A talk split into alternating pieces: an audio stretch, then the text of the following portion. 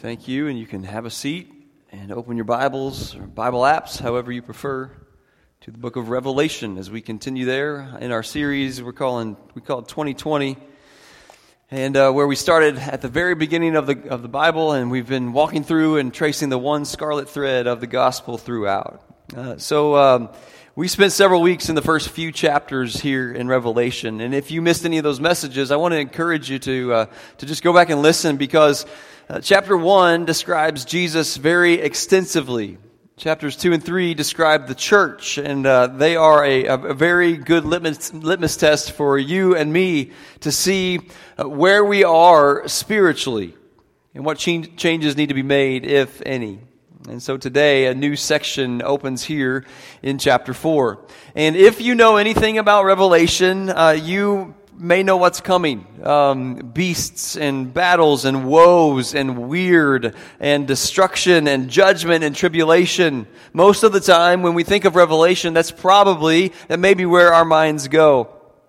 But I find it interesting that that's not the first place after this foundation that's been laid in the first three chapters. That's not the first place that God's Word goes. Remember the context.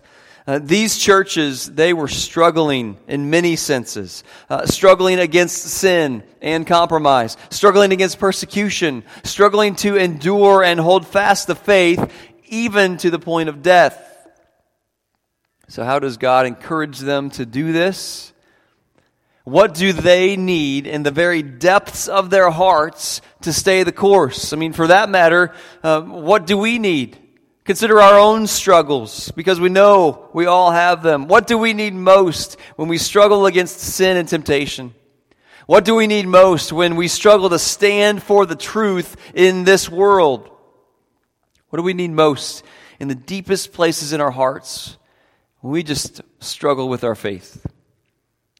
Well, it's the same thing these early readers needed.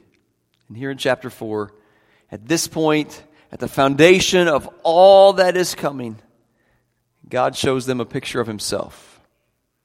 And He tells them the same thing He tells us to see our struggles in light of who He is. The first blank's on your outline. See your struggles in light of who God is. Revelation chapter 4 is only 11 verses. We start in verse 1. After these things, these things being the first three chapters. After seeing Jesus, after evaluating the church, I looked, and behold, a door standing open in heaven. The first voice which I heard was like a trumpet speaking with me, saying, Come up here, and I will show you things which must take place after this.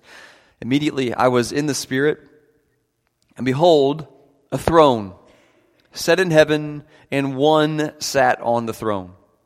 And he who sat there was like a jasper and sardius stone in appearance, and there was a rainbow around the throne in appearance like an emerald. Around the throne were 24 thrones, and on the thrones I saw 24 elders sitting clothed in white robes, and they had crowns of gold on their heads.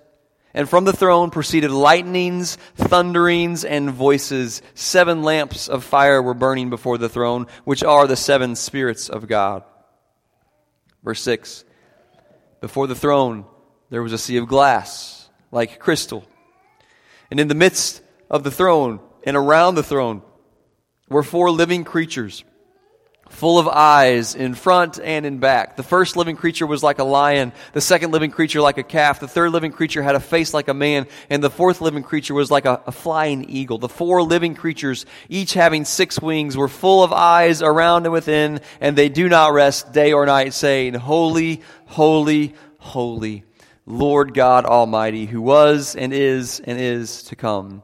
And whenever the, the, living creatures give glory and honor and thanks to him who sits on the throne, who lives forever and ever, the 24 elders fall down before him who sits on the throne and worship him who lives forever and ever and cast their crowns before the throne saying, You are worthy, O Lord, to receive glory and honor and power, for you created all things and by your will they exist and were created. May the Lord bless the reading of His Word. So we see here in chapter four, it's uh, there's a lot going on. It's uh, it's heavy, it's rich, but heaven's door is opened up just enough to where we can get a glimpse of what's going on. He said to John in the last part, the last half of verse 1, Come up here, I will show you things which, which must take place after this. And so at, at this point, it's not a beast or judgment or vengeance. What takes place is worship. What must take place? Worship. Now, we've already seen incredible truths of who Jesus is. We have seen the strength and power of our God. Now we worship them because of it. The key word on your outline there is throne. It's used 14 times in chapter 4. It's a, it's a key word throughout this, this book. And everything in this chapter revolves around this throne. Psalm 103:19 The Lord has established his throne in heaven and his kingdom rules over all. And so here in Revelation 4 he begins to make obvious and fulfill this truth. Notice first who sits on the throne, the next blank on your outline. Verse 2 Immediately I was in the Spirit, and behold, a throne set in heaven, and one sat on the throne. And he who sat there was like jasper and sardius stone in appearance. And there was a rainbow around the throne in appearance like an emerald. So, who sits on the throne? It is God the Father. God the Father. Now, we might guess it was Jesus, but we later see in chapter 5, Jesus approaches this throne. And while it is impossible for human words to describe him, John does the best he can with his limited vocabulary. His appearance is like jasper. That's a, a fine gem that looks like a diamond.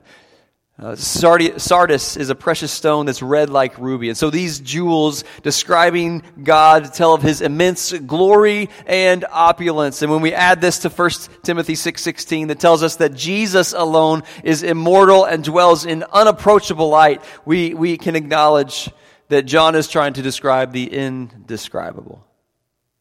Our magnificent God is sitting on his magnificent throne. Next, notice what is around the throne. The next blank on your outline. First, there is a rainbow.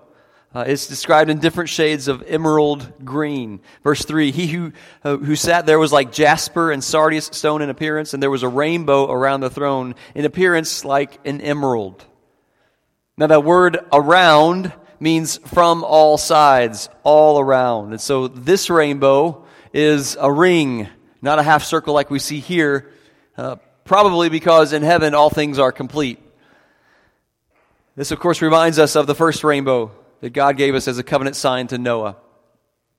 Uh, God made a promise that he would never again destroy the earth by flood. And, church, he has kept his promise. Uh, in fact, he keeps true to every one of his promises. And so this rainbow is a reminder of God's faithfulness. You can write that down. Great is his faithfulness. And, and no matter what our world tells us that a rainbow stands for, we know that it represents God's faithfulness. We also see in that rainbow, just like we see in the story of Noah, we see a picture of God's mercy for his people in the midst of judgment. Here in Revelation, judgment is coming, but in Christ we find mercy just like Noah did and his family did through the ark. And so it's a picture of God's faithfulness. Next on the outline, we see lightning and thunder around this throne. Skip down to verse 5. From the throne proceeded lightnings, thunderings, and voices. Seven lamps of fire were burning before the throne, which are the seven spirits of God. So just like we know uh, when the sky turns dark in the middle of the day that, that a storm is coming, so here a storm of judgment is coming. A similar description is given of God when he, when he met Moses on Mount Sinai to give him the Ten Commandments. You might remember the people were not even permitted to touch the base of the mountain without being destroyed. But now, because of Jesus, we see grace. We don't have to be afraid of this storm because Jesus has already paid the price. And so, the thunderings and lightnings, they also represent God's faithfulness. They're a picture of God's faithfulness. Great is His faithfulness. Let's not overlook the seven spirits of God. This is the Holy Spirit Not that there are seven Holy Spirits, but, but seven is a number of completion. And so the Holy Spirit is here, and I believe that the, the seven there refers to Isaiah 11 2. You can check it out later. So we have God the Father on his throne, surrounded by a rainbow and lightning and thunder, and the Holy Spirit is there. Next, we see there are also elders there. The next blank on your outline. Verse 4 Around the throne were 24 elders, excuse me, 24 thrones, and on the thrones I saw 24 elders sitting, clothed in white robes, and they had crowns of gold on their heads. Now, if you're like me, you kind of start to wonder who these elders are. And there are several explanations of who they are. Some say they represent uh, the 12 apostles and the 12 tribes of Israel. Others believe that they are angelic.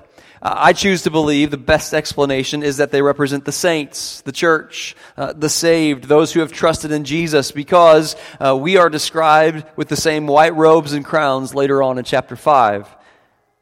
And the redeemed sing the same song of praise. And so throughout this study of Revelation, we're not going to get caught up in, in, in trend, you know, what, what people think they are, who these people represent. The important thing is, whoever they are, they are worshiping God. They're worshiping God. And so if it is true if these elders do represent the church, then ultimately they too are a picture of God's faithfulness to do what he said he would do. John 3:16, whoever believes in Jesus will not perish but have everlasting life, and God is being faithful to that promise. Great is his faithfulness.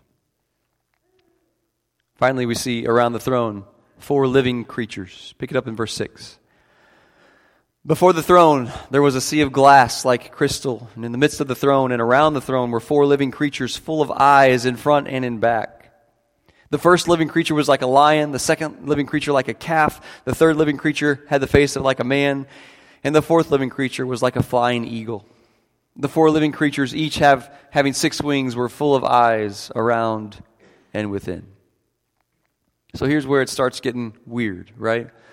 Uh, we saw similar creatures um, as part of the divine chariot back in Ezekiel chapter 1, you may remember. It was representing God's glory and magnificence. And one of the biggest surprises when Ezekiel saw them, uh, he was in a pagan place. He was in Babylon.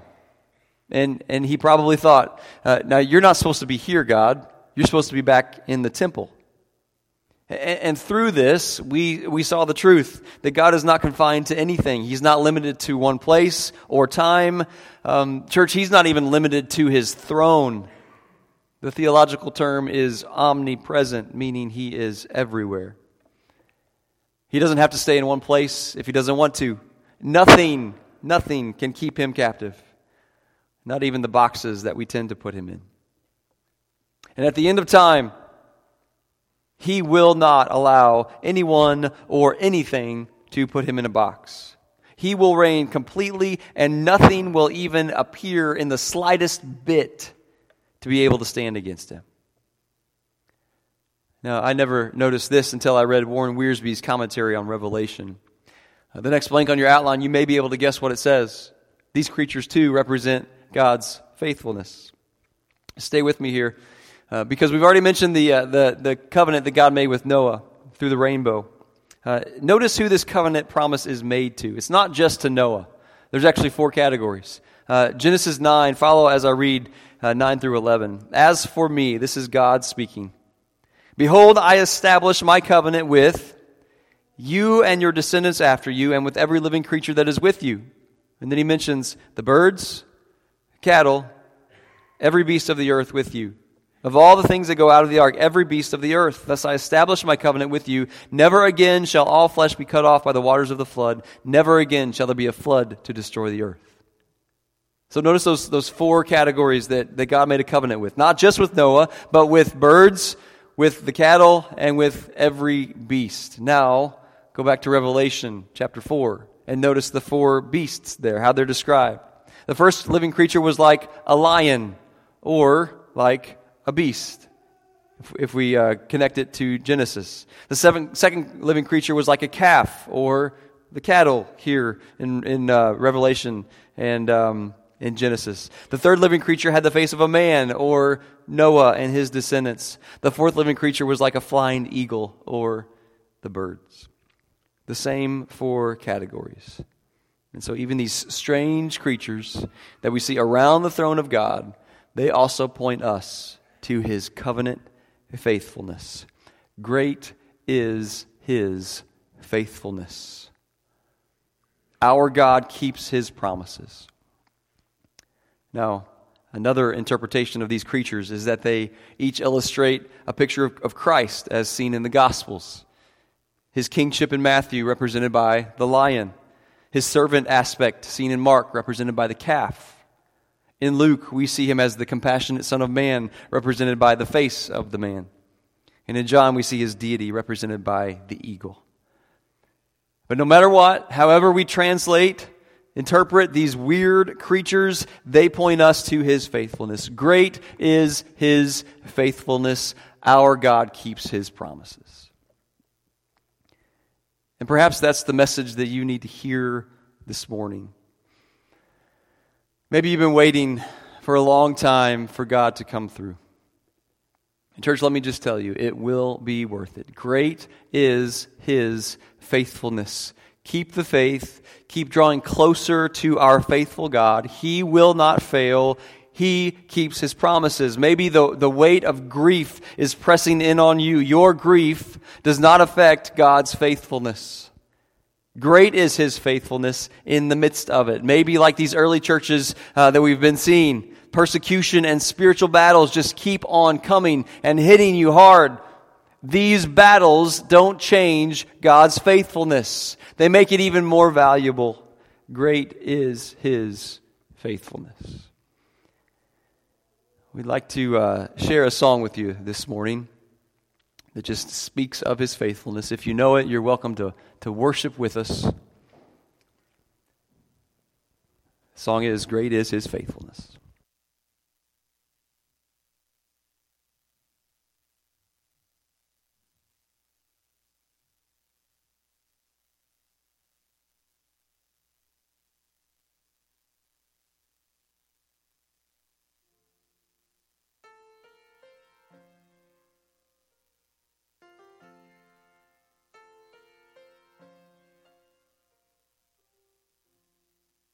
If you have felt the dark of night, questioning what is out of sight, He is the answer, He is the light.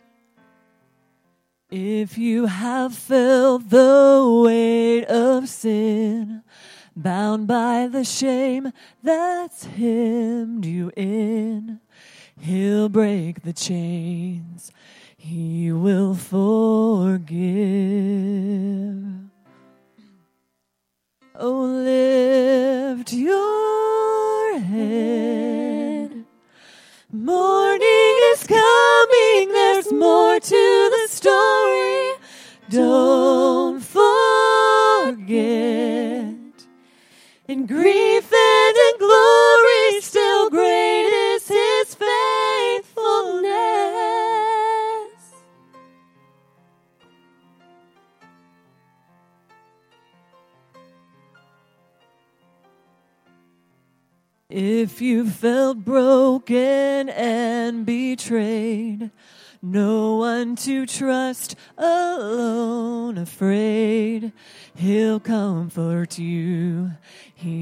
Knows your name.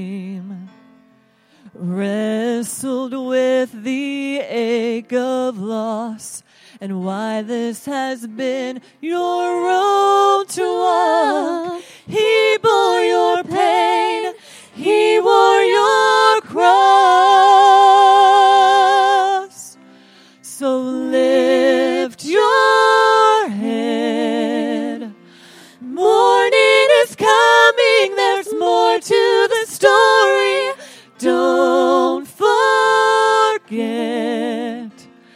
In grief and in glory, still great is his faithfulness.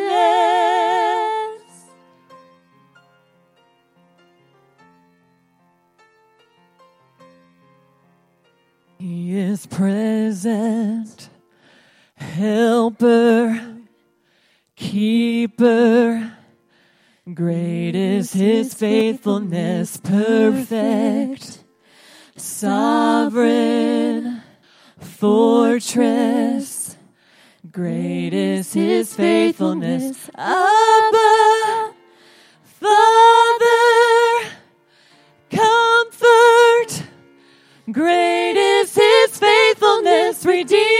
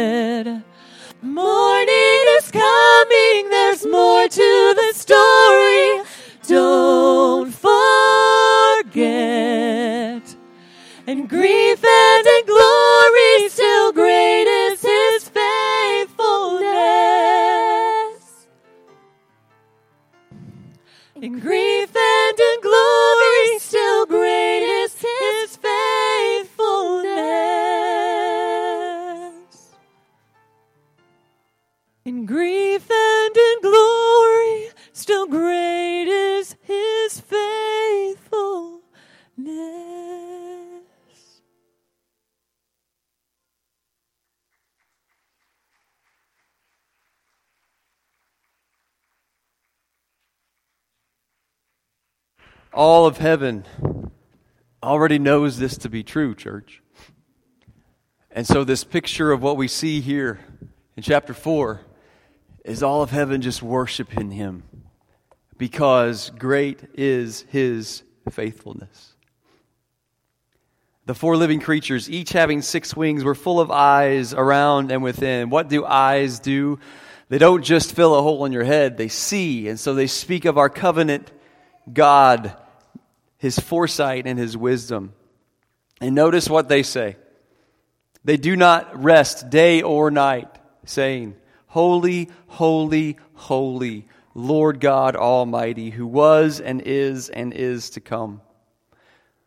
Church, when we woke up this morning, heaven was worshiping the one sustainer of the universe. In this exact moment, heaven is worshiping the one sustainer of the universe. When we go to bed tonight, heaven will still be worshiping and praising the one sustainer of the universe. He alone is worthy. He alone is faithful. He alone is almighty. We've seen that title for Jesus already, the Almighty. Now it's used for God the Father. And we know that they are one and the same. Do you remember Almighty? It's a word that means He holds sway over everything. He is absolutely sovereign. What He says goes because He is the ruler of all. If He wants something to go one way, it will go that way unless He allows it to go another way. Almighty speaks of His power. There is nothing too difficult for our God. There's nothing that God needs to call back up on. There is nothing that our God needs help with. There is nothing that catches God off guard. He is almighty, He is sovereign, and He is holy. This is the picture of God that we see in chapter 4. He sits on His throne. He is the only one worthy to sit there. Around His throne is an emerald green rainbow reminding us of His faithfulness and his mercy, that he keeps his promises. The saints are represented around this throne, reminding us of his faithfulness to save those who trust Jesus, and creatures that also represent his covenant faithfulness are there as well. Great is his faithfulness. We see the presence of the Holy Spirit, and they're here to do one thing. Verse 8 again Holy, holy, holy. Some translations put it there nine times.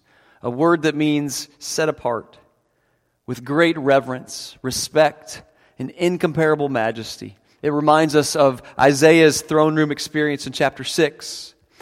And the fact that it's repeated here three times, at least three times, it just magnifies the depths of his great reverence and incomparable majesty. Holy, holy, holy, Lord God Almighty, who was and is and is to come. And whenever the living creatures give glory and honor and thanks to him who sits on the throne, who lives forever and ever, the 24 elders fall down before him who sit on the throne and worship him who lives forever and ever and cast their crowns before the throne, saying, You are worthy O Lord, to receive glory and honor and power. For you created all things, and by your will they exist and were created. So, church, as we see the door of heaven open here in chapter 4, we see things that must take place. God must be worshiped. How would you define that word, worship? We might think of it as singing. And while that is part of it, it goes way beyond that. The actual word means to honor or show reverence as for a divine being or supernatural power, to regard with great or extravagant respect, honor, and devotion. So we could acknowledge that worshiping is exalting an object for its worth and making that object the focus of one's life the, the last blanks on your outline. Everybody is worshiping something. Everybody's worshiping something. What's your something? What's first place in your life? What are you living for? Because the truth is, if you're living for it, then you're dying for it. Who or what sits on the throne of your heart? As we go into a time of invitation. Would you just bow your heads and, and close your eyes?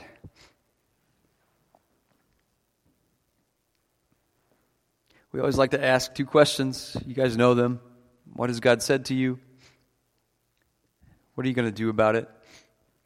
Maybe you're here today and you just need to see your struggles in light of who God is. Maybe you just need to hear again great is his faithfulness. No matter what you are going through, it doesn't change God's faithfulness. Maybe there's something that is sitting on the throne of your heart where God should be. What has God said to you this morning? What are you going to do about it? Lord, we invite you to come. And as always, Lord, uh, we thank you for meeting us right where we are and for loving us despite us. Lord, we thank you that um, there's more to the story. And whatever we're going through, it doesn't affect your faithfulness. Help us to cling to that, Lord. Help us to live for that. Lord, I lift up those who are here just burdened. Maybe it's their own doing, maybe it's somebody else's doing. Help us to help us to trust great is your faithfulness. We lift up those who are sick and maybe watching or listening. Lord, help us to remember great is your faithfulness. We thank you for that truth. And we ask you to be with us as we leave this place and throughout this week. We love you, Lord. In the name of Jesus, we pray. Amen.